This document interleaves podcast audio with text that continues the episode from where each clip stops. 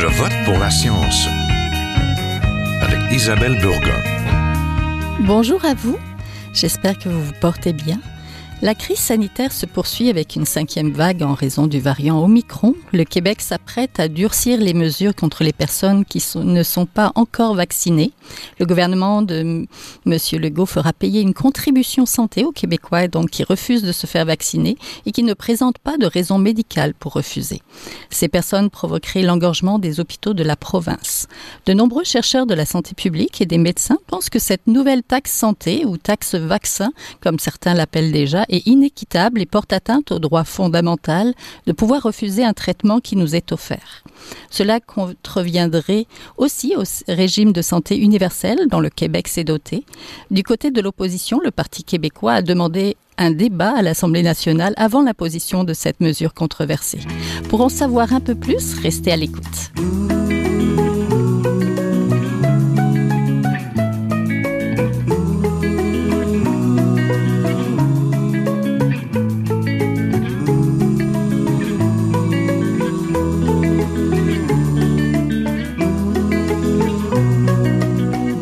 Je vote pour la science, aujourd'hui, nous allons parler de la contribution santé que le gouvernement veut imposer aux Québécois non vaccinés qui se présenteraient à l'hôpital pour être soignés de la covid dix-neuf. Qui sont ces personnes non vaccinées dont le portrait est plus diversifié que ce qu'on voit souvent dans les médias? Donc, pour en parler, je suis en compagnie de Laurence Monnet, professeure titulaire au département d'histoire au Centre d'études asiatiques au CETAS de l'Université de Montréal. Bonjour. Bonjour. Je suis aussi en compagnie d'Isabelle Leblanc, la présidente du regroupement Médecins québécois pour le régime public, un organisme voué à la défense du système de santé publique du Québec. Bonjour. Bonjour. Et aussi, euh, on est en compagnie d'Olivier Champagne-Poirier, qui lui est professeur adjoint au département de communication de la faculté des lettres et sciences humaines de l'université de Sherbrooke. Bonjour. Bonjour. Donc, le gouvernement Legault a pour projet d'imposer une contribution santé aux personnes non vaccinées. Cette mesure s'avère controversée et ne rallie pas tout le monde. Pour mieux comprendre pourquoi survient cette nouvelle taxe santé, il faut d'abord, euh, d'abord tenter de cerner qui sont vraiment les non vaccinés. Donc, c'est ma première question. Qui sont au juste ces personnes non vaccinées québécoises? Peut-être professeur Monnet? Alors en fait, euh, on peut, on peut, on va dire, les séparer en, en trois catégories. Euh, même si le gouvernement a tendance à les résumer à une seule catégorie, c'est-à-dire à assimiler les non-vaccinés aux, aux fameux anti-vax, ces trois catégories sont les suivantes. Alors effectivement, il y a ceux qui refusent le vaccin, les doses de vaccin, ce vaccin et tous les autres, qu'on appelle communément et, et, et souvent avec beaucoup de, de mépris les anti-vax, qui sont en fait une assez petite minorité, euh, normalement assez stable, euh, parmi ceux qui ne sont pas vaccinés. Il y a ceux qui hésitent. Alors là aussi, catégorie compliquée en l'occurrence, parce que les hésitations prennent une variété de formes. Et parmi les hésitations, et, et, et c'est pour ça qu'on les rentre souvent dans les non-vaccinés, il y a des gens qui attendent pour se faire vacciner, décident de ne pas le faire au moment où le gouvernement leur dit de le faire, et donc ils n'entrent pas dans les statistiques, pour l'instant, des vaccinés. Et puis il y a ceux qui ne sont pas vaccinés parce qu'ils ne peuvent pas être vaccinés. Et quand je dis ça, je ne parle pas simplement de catégorie de la population pour laquelle le vaccin serait contre-indiqué, mais je parle essentiellement de gens qui ne sont pas vaccinés pour des raisons d'accessibilité aux services ou pour une mauvaise compréhension, une non-compréhension de ce qu'on leur propose. Oui. Que sait-on de ce phénomène qui a l'air multiforme, l'hésitation vaccinale, professeur Champagne-Poirier? Bien, comme le disait la, la professeure Monnet, c'est...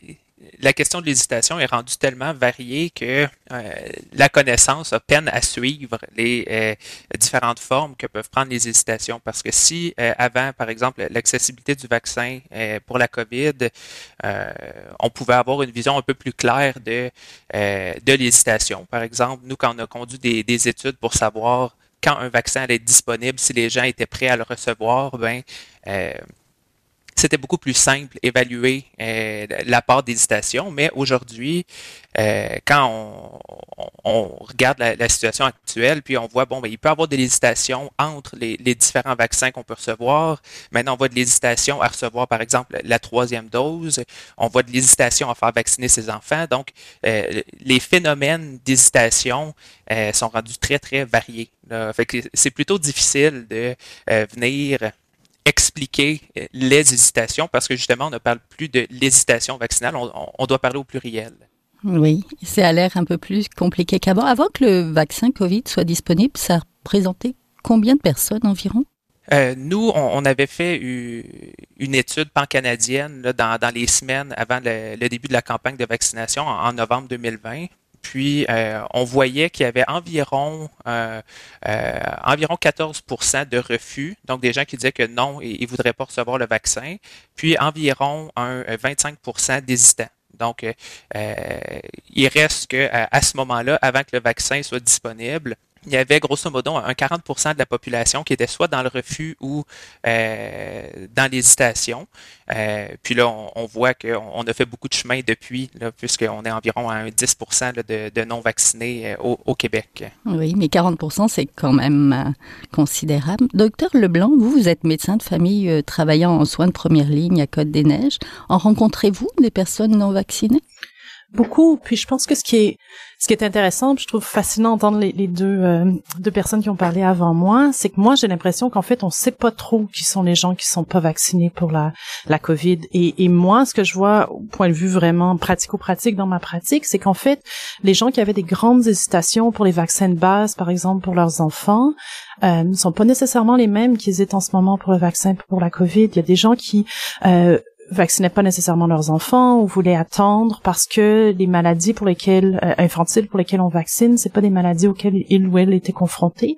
Et maintenant, beaucoup de ces patients-là qui étaient dans les stations vaccinales pour les, les vaccins des enfants euh, ont, ont pas trop hésité à prendre leur vaccin pour la COVID. Moi, ce que je vois, et c'est peut-être à cause de la population là, avec laquelle je travaille dans Côte-des-Neiges, c'est qu'il y a énormément de gens qui sont pas vaccinés parce que aucune des campagnes gouvernementales ou des campagnes de publicité pour la vaccination s'adressait vraiment à eux, parce qu'ils ont des tonnes de questions auxquelles ils trouvent pas les réponses, parce qu'on a vraiment axé toute la publicité sur le vaccin de la COVID à un certain type de personnes, donc des gens qui écoutent la télé, qui vont reconnaître là, Madame Quach, Docteur euh, Docteur Quach, Docteur Valboncoeur ou les les vulgarisateurs scientifiques à la télé. On, on a vraiment euh, mis toute l'emphase sur le citoyen moyen pour la vaccination, puis on pas on n'a pas pensé à tous les gens en, en situation de vulnérabilité qui n'ont pas été rejoints par cette, euh, cette campagne-là.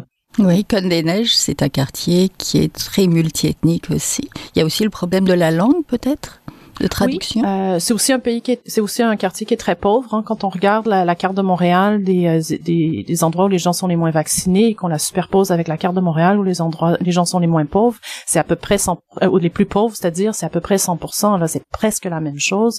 Euh, les gens qui ont moins de moyens, c'est aussi plus difficile juste de payer le billet de métro pour aller se faire vacciner. Il y a plein de choses auxquelles on n'a pas vraiment com- compris, on n'a pas vraiment pensé. Oui, il y a les questions de langue. Les gens qui viennent d'ailleurs ont souvent gardent un réseau très euh, c'est serré avec leur pays d'origine ou leur communauté d'origine, où il y a beaucoup d'informations qui euh, qui, qui se passent là, de ce qui se passe dans leur pays, des politiques dans leur pays comparées à ce qui se passe ici.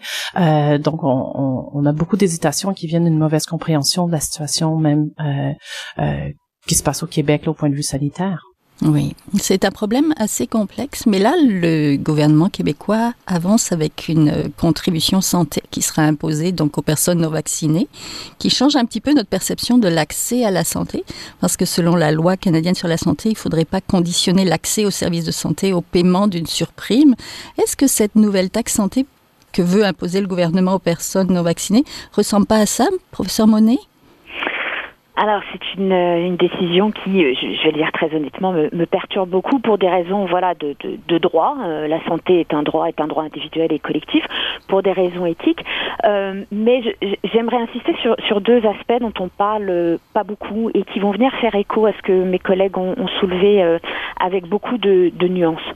Euh, la première chose, c'est que euh, taxer, on va le dire comme ça, taxer les non-vaccinés, c'est d'abord et avant tout, encore une fois, assimiler le non-vacciné à quelqu'un qui refuserait une proposition préventive bonne pour elle. Bon, on se rend compte que les non-vaccinés, on l'a compris, c'est beaucoup plus compliqué que ça. Et en particulier, parmi les non-vaccinés, il y a beaucoup de, d'individus et de communautés vulnérables. Et donc, taxer ces gens vulnérables, c'est instaurer finalement un régime de double peine, en plus d'une stigmatisation euh, accrue euh, qui pourrait euh, éventuellement poser problème, accroître les inégalités euh, sociales et de santé, et éventuellement accroître les fractures sociales. L'autre point qui est beaucoup plus, je dirais, euh, pratique et pragmatique, et, euh, et on le voit bien dans l'histoire, si on regarde en particulier pas ce genre de taxe parce que c'est pas quelque chose de, de particulièrement euh, euh, ancien euh, comme façon de faire, mais ça se rapproche pas mal, même si on peut y voir des différences, avec euh, des pratiques d'obligation vaccinale. Euh, l'obligation vaccinale, quand on la regarde dans le temps et de l'espace, on se rend compte qu'en fait, sur le coup, elle peut fonctionner. Hein, c'est un peu comme ce qu'on a vu avec l'imposition du, euh, du certificat de vaccination, du pass vaccinal à l'entrée de la S A Q. Quand euh, le gouvernement Legault a sorti euh, cette nouvelle, euh, eh bien, le nombre de vaccinations a augmenté euh, euh, dans les vingt-quatre heures qui ont suivi. Alors, on a l'impression que ça fonctionne. Dans la réalité des faits, sur le long terme, les formes d'obligation vaccinale sont très contre-productives. Elles ne fonctionnent pas. Pourquoi elles ne fonctionnent pas ? D'abord parce qu'elles ont tendance, d'un côté, à radicaliser les, po- les positions. Et ça, là encore, d'un point de vue sociétal et, et de, de proposition euh, d'une politique préventive qui est, sur le long terme, désavantage, ça pose problème. Et l'autre chose, c'est que ce type de mesure, très concrètement, elle coûte cher. Euh, c'est-à-dire qu'il faut mettre en place un système pour s'assurer qu'on touche bien les non-vaccinés. Il faut embaucher des gens, il faut mettre en place des plateformes informatiques, il faut faire un suivi de qui sont les non-vaccinés et s'assurer qu'on les suit bien. Il faut leur envoyer euh, cette, euh, cette, euh, cette taxe à payer.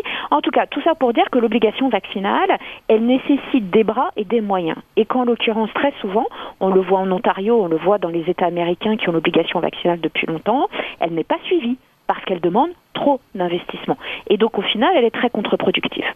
Oui, le regroupement Médecins québécois pour le régime public se positionne aussi contre l'imposition d'une contribution financière aux adultes refusant de se faire vacciner. Pouvez-vous m'expliquer les raisons, euh, Docteur Leblanc?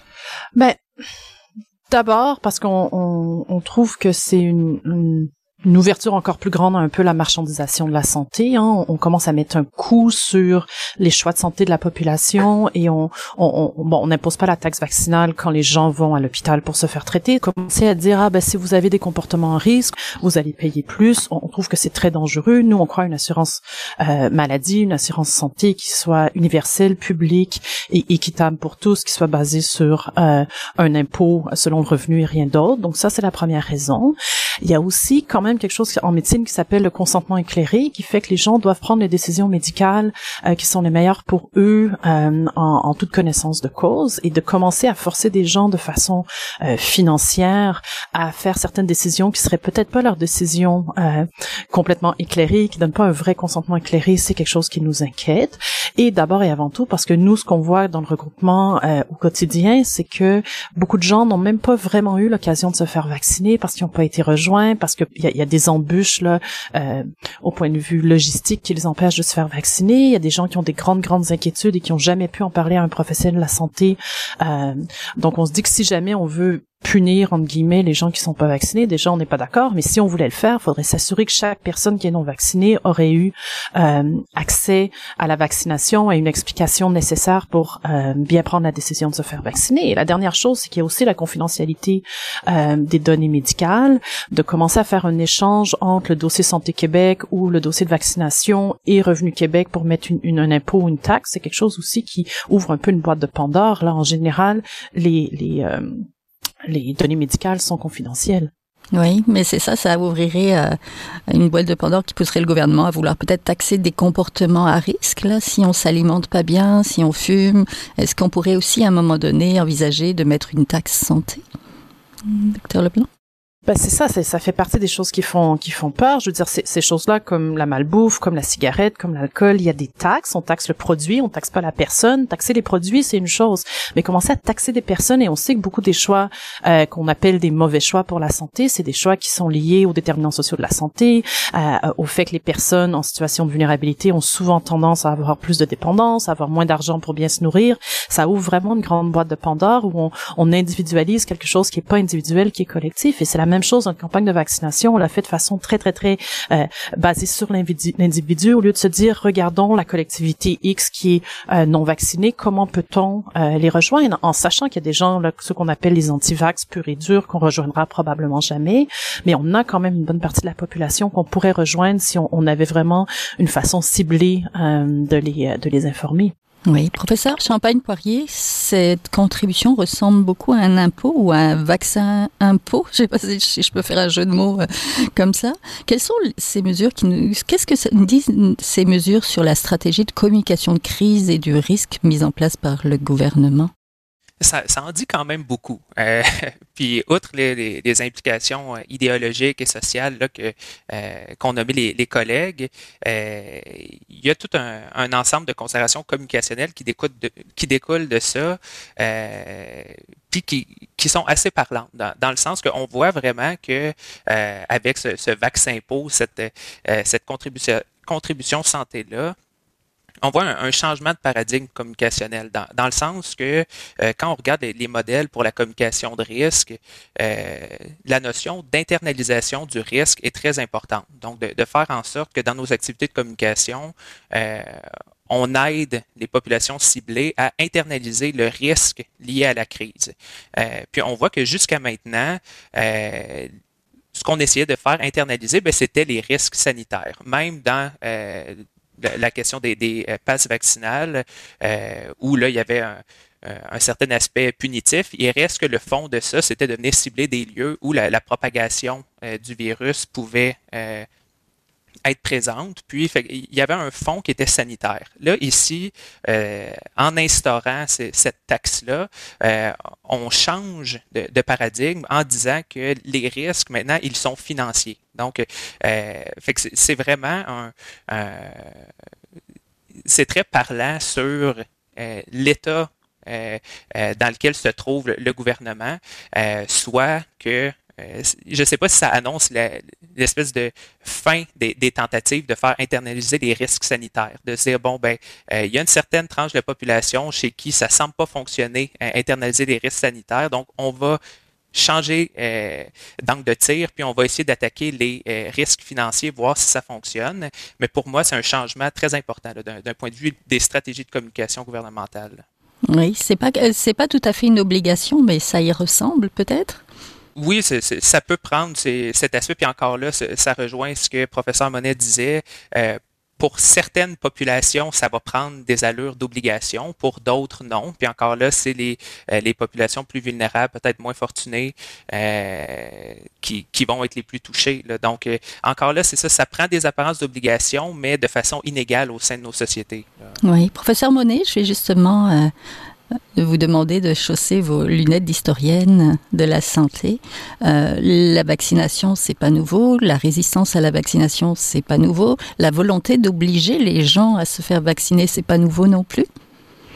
Non, rien de tout ça n'est nouveau. Euh, il y a toujours eu, alors le toujours hein, est toujours un peu compliqué en histoire, euh, de tout temps, mais euh, depuis que ben, un vaccin, un premier vaccin existe, c'est-à-dire le, le vaccin antivariolique au tournant du dix-neuvième siècle, il y a eu des réticences à, la, à se faire vacciner, il y a eu des résistances parfois très ouvertes, euh, par des manifestations assez violentes, euh, dont on voit euh, encore les relents quand on voit le, les discours qui, euh, qui rejettent la vaccination et qui sont très liés à une critique de l'État et du gouvernement et de la façon dont on gère la crise.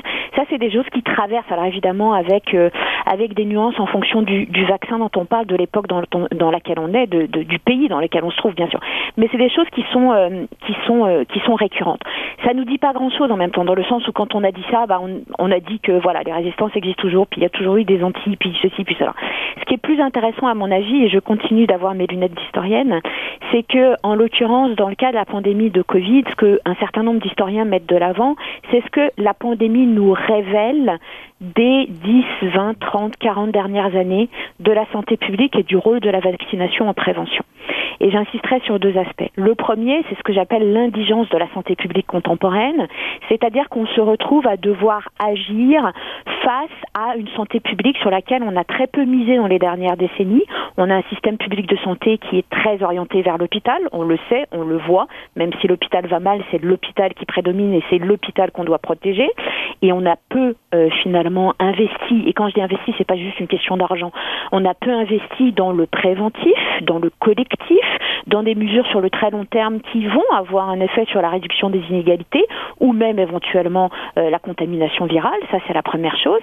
Et en parallèle, et je dirais en connexion avec cette indigence de la santé publique, on mise de plus en plus sur une santé publique qui passe par la vaccination. C'est ce que j'appelle, moi, le tournant vaccinal, c'est-à-dire où on voit, et ça c'est révélateur aussi de systèmes de santé qui sont très technologisés, où la technologie devient finalement le symbole de notre capacité d'agir efficacement contre un virus ou un autre ou un autre comment dire problème de santé ou un autre danger, et où donc, et là on le voit très bien avec le gouvernement Legault, bien au-delà d'ailleurs de cette question de, de taxer les, les non-vaccinés, c'est que la mesure, et il l'a dit dans plusieurs discours, la solution clé et non pas une partie de la solution, c'est la vaccination. Alors qu'en fait, quand on veut bien faire la santé publique, la vaccination la plus large possible est évidemment une mesure extrêmement importante et on en voit les effets positifs, mais elle ne peut pas être la seule mesure. Pour ne prendre que quelques exemples qui sortent à la fois dans les médias et dans l'espace public depuis un certain nombre de semaines, voire de mois, et du côté d'un certain nombre de professionnels de santé aussi, la question par exemple de l'aération, de la ventilation des, euh, des espaces publics dans des écoles, ou l'accessibilité des tests euh, rapides pour s'assurer finalement que tout un chacun et les familles soient capables de jouer un rôle dans la prévention des contaminations. Ça, ce sont des mesures de santé publique sur lesquelles, finalement, le gouvernement, pour le dire aussi simplement que ça et aussi abruptement, n'a pas misé. Oui, c'est le docteur Gary Kobinger, l'expert mondial des vaccins contre les agents pathogènes infectieux émergents et nouveau directeur du laboratoire national de biodéfense de Galveston au Texas, qui affirmait que c'est une illusion de penser que la vaccination va nous sortir de la pandémie. Qu'en pensez-vous, docteur Leblanc? Ben, je pense pas que c'est une illusion que la vaccination va nous aider à sortir de la pandémie, mais c'est sûr que tant qu'on on ne vaccine que les pays du Nord et les pays, euh, on donne trois doses de vaccin euh, à tout le monde au Nord, incluant les gens à très faible risque d'avoir des complications, sans partager les vaccins avec le Sud, euh, c'est sûr que ça, il y a toujours des risques de mutation, il y a toujours des risques, euh, il y a des nouveaux variants qui évadent les vaccins, donc c'est sûr qu'avoir une, une, une vision très très très locale de la vaccination, c'est pas la solution. Maintenant, je crois quand même très fortement que le vaccin fait partie de la solution, avec des mesures de vraie santé publique, comme mes collègues mentionnaient, donc pas juste la, ventila- la pas juste la vaccination, mais la ventilation, s'assurer que les gens n'aient pas besoin d'aller travailler quand ils sont malades, s'assurer que les écoles sécu- soient sécuritaires pour les enfants. Il y a beaucoup d'autres choses qui vont nous aider à sortir de la pandémie, mais je crois quand même que la vaccination fait partie de la solution. Oui, il a peut-être oublié le seulement, seulement la vaccination, mmh, peut-être. Ça. Donc, euh, du côté de la santé, comment on pourrait essayer justement de rejoindre les gens et peut-être euh, d'augmenter cette couverture vaccinale, selon vous, docteur Leblanc? Mais je pense que déjà avoir une, une approche euh, où on pense aux gens en situation de vulnérabilité, où on pense aux gens en situation d'itinérance, aux gens qui n'ont pas accès aux médias locaux. Et, et moi, ce que je vois euh, avec les patients qui hésitent au point de vue des vaccins depuis toujours et particulièrement avec la COVID, c'est qu'ils ont souvent besoin d'avoir une vraie conversation euh, où il n'y a pas de jugement qui est posé, avec quelqu'un qui peut les informer, les aider à prendre la, la meilleure décision. Et on devrait avoir presque une ligne euh, un huit cents vaccins pour les gens qui se questionnent, pour les gens qui ont vraiment besoin de se faire dire, beaucoup de gens ont besoin de se faire dire que le vaccin, il est bien pour eux. Ils ont pour plein de raisons peur que pour eux, le vaccin soit problématique. Ils ont besoin d'être assurés. Donc, on pourrait penser à des spécialistes en santé publique, à des infirmières, à des médecins qui font des consultations, euh, des gens qui ont probablement des compétences de communication, des compétences culturelles aussi qui pourraient les aider. Ça, ça serait une chose. S'assurer que les, les lieux de vaccination soient très accessibles pour tous. Donc, que les gens qui n'ont pas de voiture ou qui n'ont pas euh, les sous pour prendre le métro puissent quand même avoir un système, par exemple, de transport pour y aller. Et faire euh, peut-être demander aux organismes communautaires, les financer adéquatement déjà, mais demander aux, aux organismes communautaires de participer à l'effort de, de, de dissémination de l'information sur la vaccination. Après, les gens, ils sont intelligents, ils vont prendre la meilleure décision pour eux-mêmes, il faut leur donner les moyens pour le faire. Oui. Professeur Champagne-Poirier, d'un point de vue communication, d'avoir une ligne un huit cents vaccins, qu'est-ce que vous en pensez? Je pense que c'est une bonne idée, puis je pense que euh, on, on est rendu au point où on peut pas euh, croire que euh, une augmentation de la communication de masse sur les, les enjeux liés au vaccin va changer quelque chose. Dans, dans le sens que euh, on, on en entend beaucoup parler, euh, différents chercheurs parlent d'éclipse médiatique quand on parle de la pandémie, donc on, on peut pas dire qu'on n'en parle pas, on peut pas dire que les, les messages sont pas présents.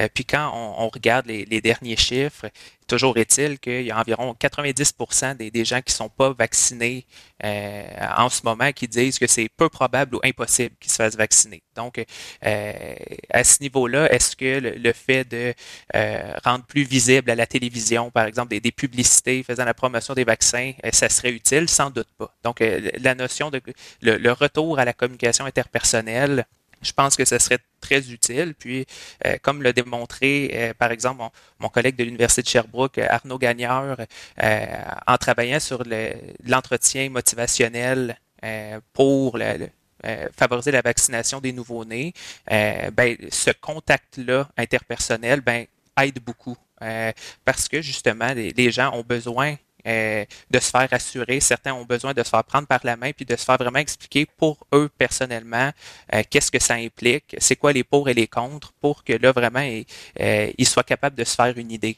Là. Donc moi je suis très très d'accord que le, euh, le prochain pas va être de favoriser des initiatives où on va euh, miser sur la communication interpersonnelle pour euh, rejoindre ces publics-là. Oui, professeur Monnet, euh, la contribution santé dont on parle ce matin, est-ce que ce type de politique qui jette de l'huile sur le feu divise pas encore la population? Si, malheureusement, c'est ce que j'évoquais tout à l'heure en disant que ça risquait de d'accroître ou d'aggraver des fractures sociales, c'est-à-dire, et là on l'entend bien avec euh, avec ce qu'on dit aussi euh, mes collègues, on n'ira pas rejoindre ce dix pour cent qui n'est pas vacciné par les moyens qu'on met en place, ni par une communication qui devient euh, finalement du bruit pour beaucoup, qui n'est pas adaptée à un certain nombre d'individus ou de familles qui ont des questions pour elles-mêmes et qui sont des questions légitimes, et puis par ailleurs, en tapant, et ça c'est toujours la logique Du, de la carotte et du bâton, qui n'est pas une logique de santé publique efficace et qui va faire que pour un certain nombre de gens qui ne sont pas vaccinés, là encore pour toutes sortes de raisons, cette proposition va éventuellement les pousser encore plus avant dans leur refus. Et pire, je dirais, ou peut-être pas pire, mais en parallèle, et moi je l'entends beaucoup avec les gens avec qui je discute, un certain nombre de personnes qui ont reçu deux doses ou qui étaient prêts à recevoir une troisième dose sont tellement fâchés devant la possibilité de la mise en place de cette taxe qui vont jusqu'à dire, eh bien, le gouvernement, s'il fait ça, je n'irai pas chercher ma troisième dose. Alors, on peut trouver ça euh, ridicule, on peut dire, ah bah, il ne faut pas politiser le débat, euh, se faire vacciner n'est pas, ne relève pas du politique. Il reste que, dans la situation actuelle, la santé publique et la politique sont extrêmement liées, et d'autant plus liées qu'on essaye de mettre en place ce genre de mesures punitives. Et donc, au final, très honnêtement, je vois mal comment elle pourrait être une mesure constructive ou, ou simplement une mesure qui va permettre d'atteindre un petit peu plus que le quatre-vingt-dix pour cent de vaccination qu'on a en ce moment et qui, j'aimerais quand même le rappeler, puis je pense qu'on a, on sera tous d'accord là-dessus, est un taux de vaccination extrêmement élevé. Tout à fait. Laurence Monnet, merci. Donc, Laurence Monnet était professeure euh, titulaire au département d'histoire au Centre d'études asiatiques de l'Université de Montréal. On était aussi en compagnie de la docteure Isabelle Leblanc, la présidente du regroupement Médecins québécois pour le régime public, et du professeur Olivier Champagne-Poirier, qui est professeur au département de communication de la Faculté des lettres et des sciences humaines de l'Université de Sherbrooke. Merci à tous les trois. Merci. Merci à vous. Merci. Voilà, c'est tout pour cette semaine. À la régie, Daniel Fortin. À la recherche, la réalisation et au micro cette semaine, Isabelle Burgat. Je vote pour la science, c'est une production de l'agence Science Presse avec Radio V M. Écoutez nos rediffusions à votre radio ou sur le site de l'agence Science Presse. Donc j'espère que vous avez aimé cette émission et si c'est le cas, partagez-la. Bonne semaine, portez-vous bien. Jing Jiahua est un chercheur typique de ceux pour qui les progrès de la bioinformatique